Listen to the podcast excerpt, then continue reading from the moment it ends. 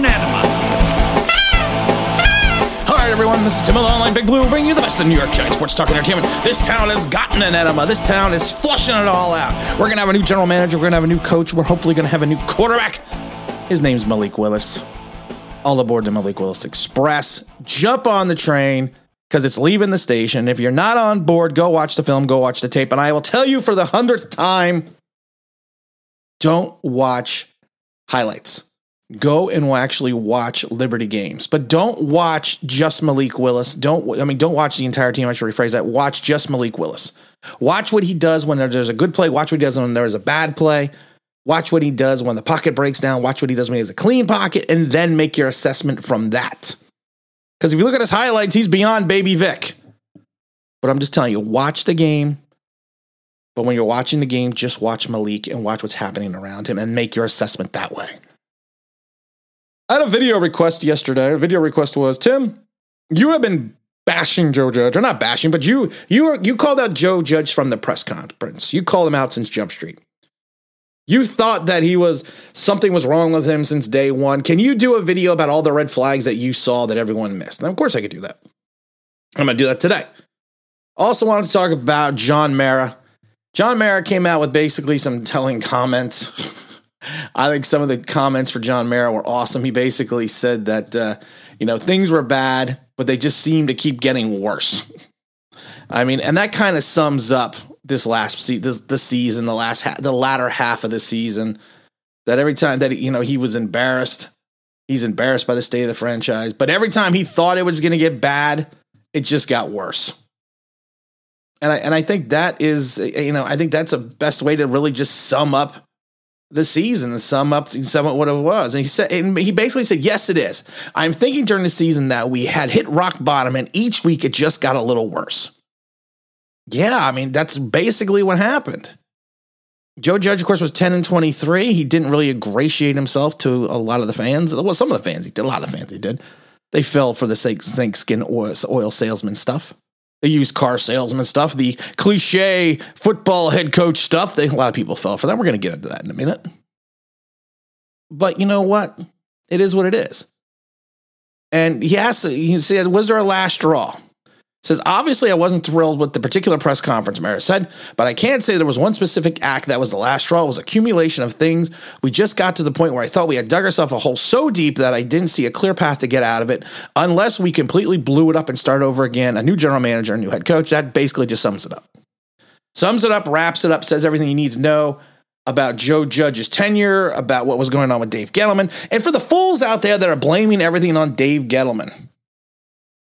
Dave, it's not all Dave Gettleman's fault. And it's an easier way to scapegoat him so you don't have to be, you know, look in the mirror and say that you were wrong about Joe Judge.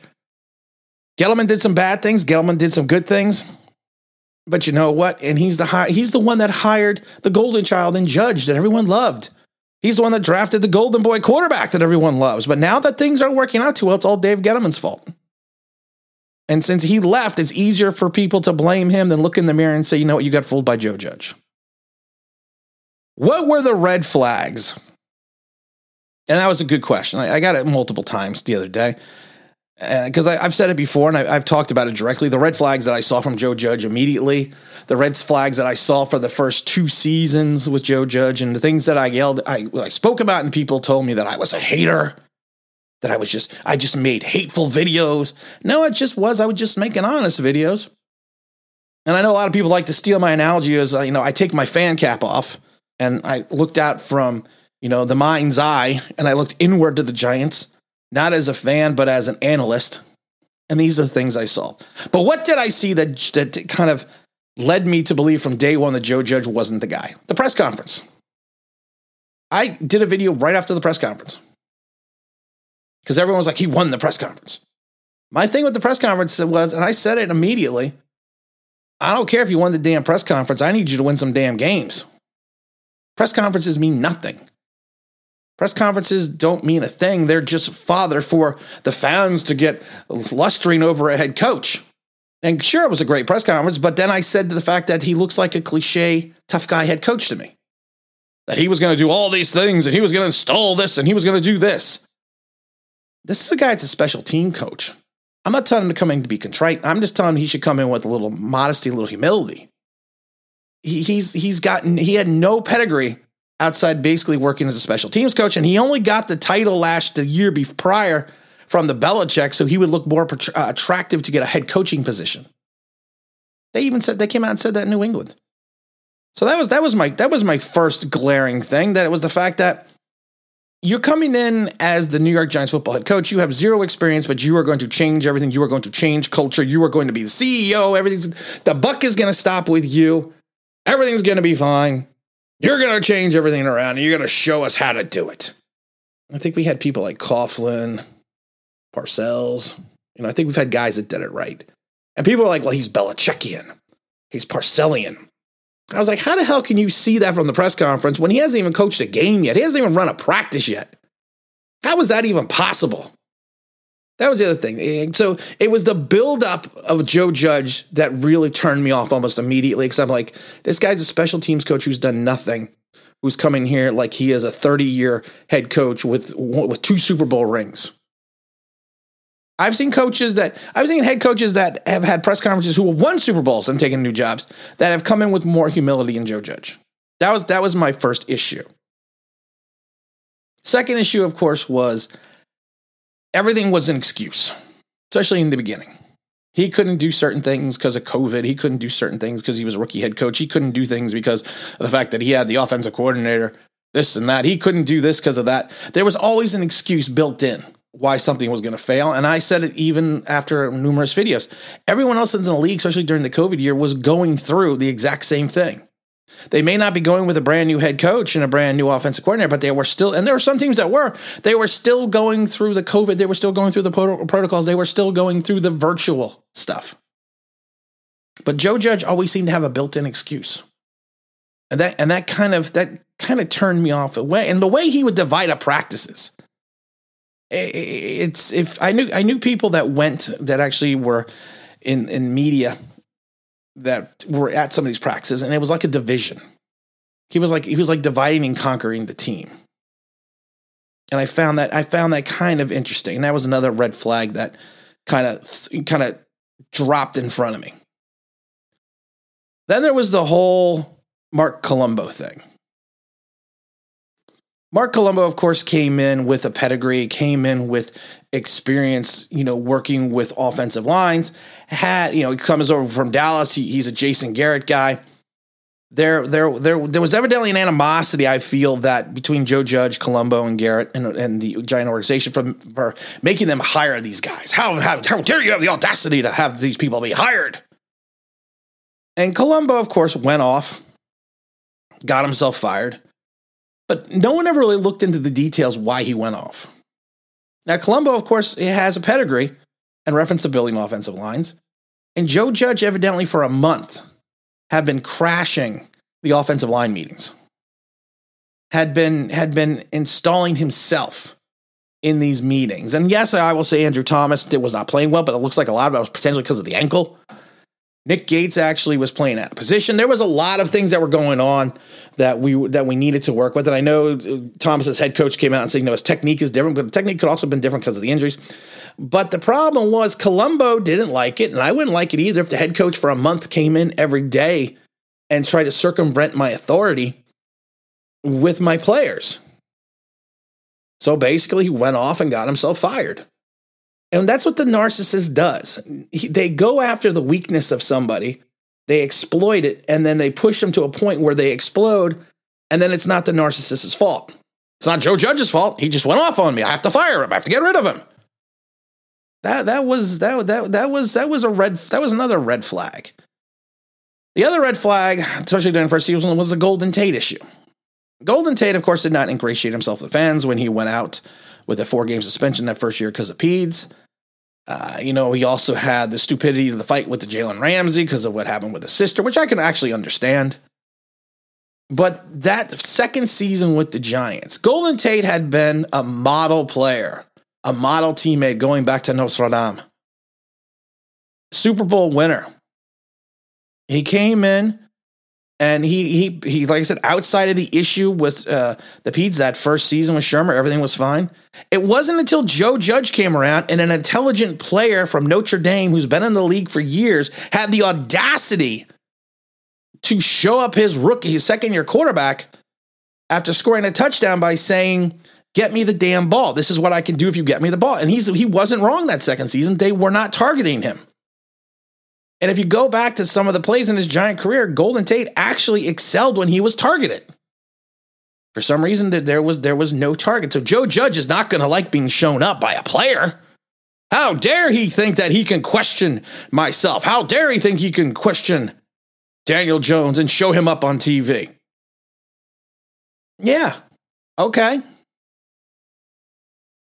It's true though. He wants to win. You have a player that wants to win that has a personality, but but but you know what? The, the narcissist doesn't want that. And I did a video about that as well. Yeah, he, of course, he, his wife came out and said on social media he should get on the ball, which it probably wasn't the best thing to do. And then he liked a tweet about how the Giants should release him, but they suspended him for a game for showing up Daniel Jones. And that's what the narcissist does. They protect the golden child. And that was that was another big flag for me during that first, that first season. And then of course all the big flags immediately were his timeout management, his game management, his clock management, his his his his innate ability to and like I said, the, the whole crap going fourth and one, lining up and trying to draw the team off sides. He did that like two, three times a game. It isn't high school, Joe. And I pointed that out as well. It's not high school. Let's, you know, let's let's get away from that. Let's get away from the high school crap. It never worked the first year. And then you tried it a couple times in the first couple games of the first season, and it still didn't work. So let's just get let's get away from that, Joe. And a lot of these things you could attribute to him to being a rookie head coach. And you're like, well, hopefully he's going to progress and move forward in year two. And then the end of the season hit and the whole debacle in Philadelphia that the, you know, that you know, the Eagles, the, Eagles tanked. Maybe they tanked, maybe they didn't. I don't know. I don't know what was in Doug Pederson's mind. Got himself fired, but I don't know. Then Joe Judge came out and said the right thing. You know, he basically was saying a six and ten team shouldn't make the playoffs and shouldn't be relying on blah blah blah to get in. He said the right thing the first time. Then the next day came around. And then it was Doug Pederson's fault, and he tanked and this, this. He he was making he was making uh, in, in he was basically some innuendos that it, was you know about that he did tank and he did this and he did that. Okay, Joe, well, you went from one thing, one extreme to the other, and went thing to the next. And after that first season, I said, to, I did videos again I said, I don't trust this guy. He's a cliche, tough guy head coach. Go take all the head coaches from movies and, and, and combine them into one, and then you have Joe Judge. And he tries to get too psychological with his players. And I said that a million times. And I love it because people go to me, you're not wrong about these things. And I love it because with these videos coming, they're like, people like, you're not, you're not wrong about these things, Tim. You're just doing these videos too early, which I never understood. I'm not wrong. How the hell am I doing a video too early about it? You know, I always say the wound is too fresh. It's too open. It's, you're too, you're being, you're not wrong, but you're just too early with the video. All right. Maybe for the weak minded. Maybe that was too early. I don't know. Then season two rolled around. And I was sitting there like, okay, this is, you know, you got to get better. This has got, you're going to have your second season under the Garrett offense. You're going to have second year judge, you know, progressing into learning from his mistakes from year one. And then even with his press conferences, he never seemed like he learned anything. Never seemed like he learned anything at all. Then more of the laps started. Oh, dear Lord. The laps. Oh, I forgot. I forgot. We have to go back to season one with the oh, the pit roll around in the mud, getting the ball, football drill, fumble drill. We forgot about that. The fumble drill. Joe Judge showed his team that he was just one of the guys by rolling around getting the ball. I did a video again that said Joe Judge is basically using psychology because he's been a hard ass all training camp is now he's just showing he's one of the guys. Now, if you take a look at this at the thumbnail that I have, the glee of Dalvin Tomlinson shooting Joe Judge with the hose says it all. Says it all. And if you watch the video, Dalvin is not shooting the ball. Dalvin is not shooting the body. Dalvin initially starts shooting Joe Judge in the face with the hose. That if you want to talk about psychology, there's something psychological right there. He was basically showing that he has a disdain, a subconscious disdain for, or maybe not even subconscious disdain for Joe Judge. But everyone else is like, he, he's just rolling in the mud. He's showing him one of the guys. I said it was. I said it was a psychological power play. Again, I, I did the video too early. I guess I was told. Then we roll into season two, and the laps again start running laps. And I love it because I've said it a million times for all the idiots at FanFest that ran laps. Really? Do you not understand the sport? Running laps is a punishment. It's, it's, not, a, it's not a sign of support for your head coach or your organization. It made, you, it made us look like even more idiots. made it look like idiot fans. We're going to run laps in 100 degree weather to support Joe Judge on FanFest. okay. okay. Whatever. But the lap thing the lap thing, you stop as a, as a former high school and college player, you stop running laps in high school. You don't do that in the pros. Someone that's been and worked with technically four pro organizations, you never I've never seen that in the history of that. I mean that and that is not ingratiating with your players. And of course the players are gonna say, Oh yeah, we understand the lap thing. Yeah, that's great. And I even did a video that this isn't this Harry high school shit's not gonna last very long. It's not gonna play well with these players. Not at all.